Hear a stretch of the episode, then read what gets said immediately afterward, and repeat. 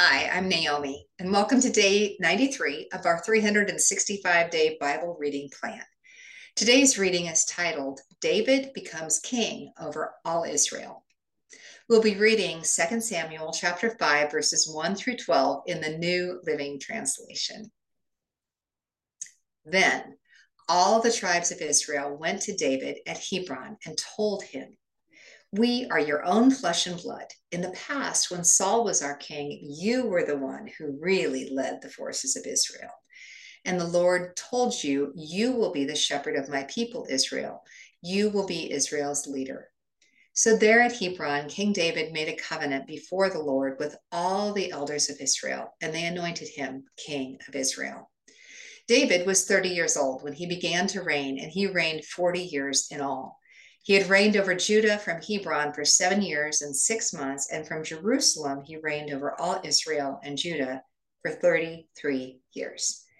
David then led his men to Jerusalem to fight against the Jebusites, the original inhabitants of the land who were living there.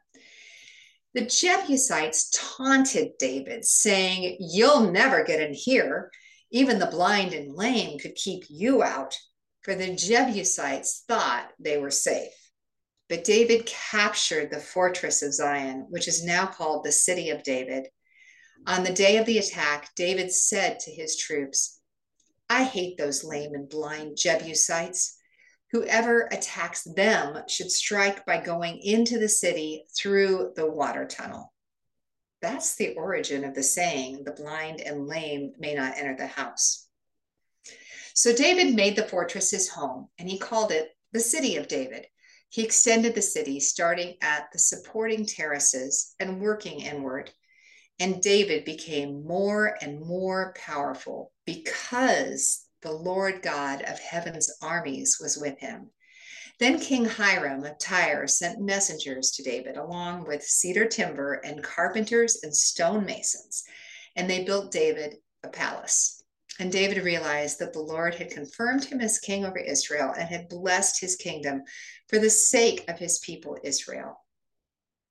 Thanks for joining us for today's reading. And remember, everyone has an invitation to sit at Jesus' table. We hope you'll find your story and purpose in God's story.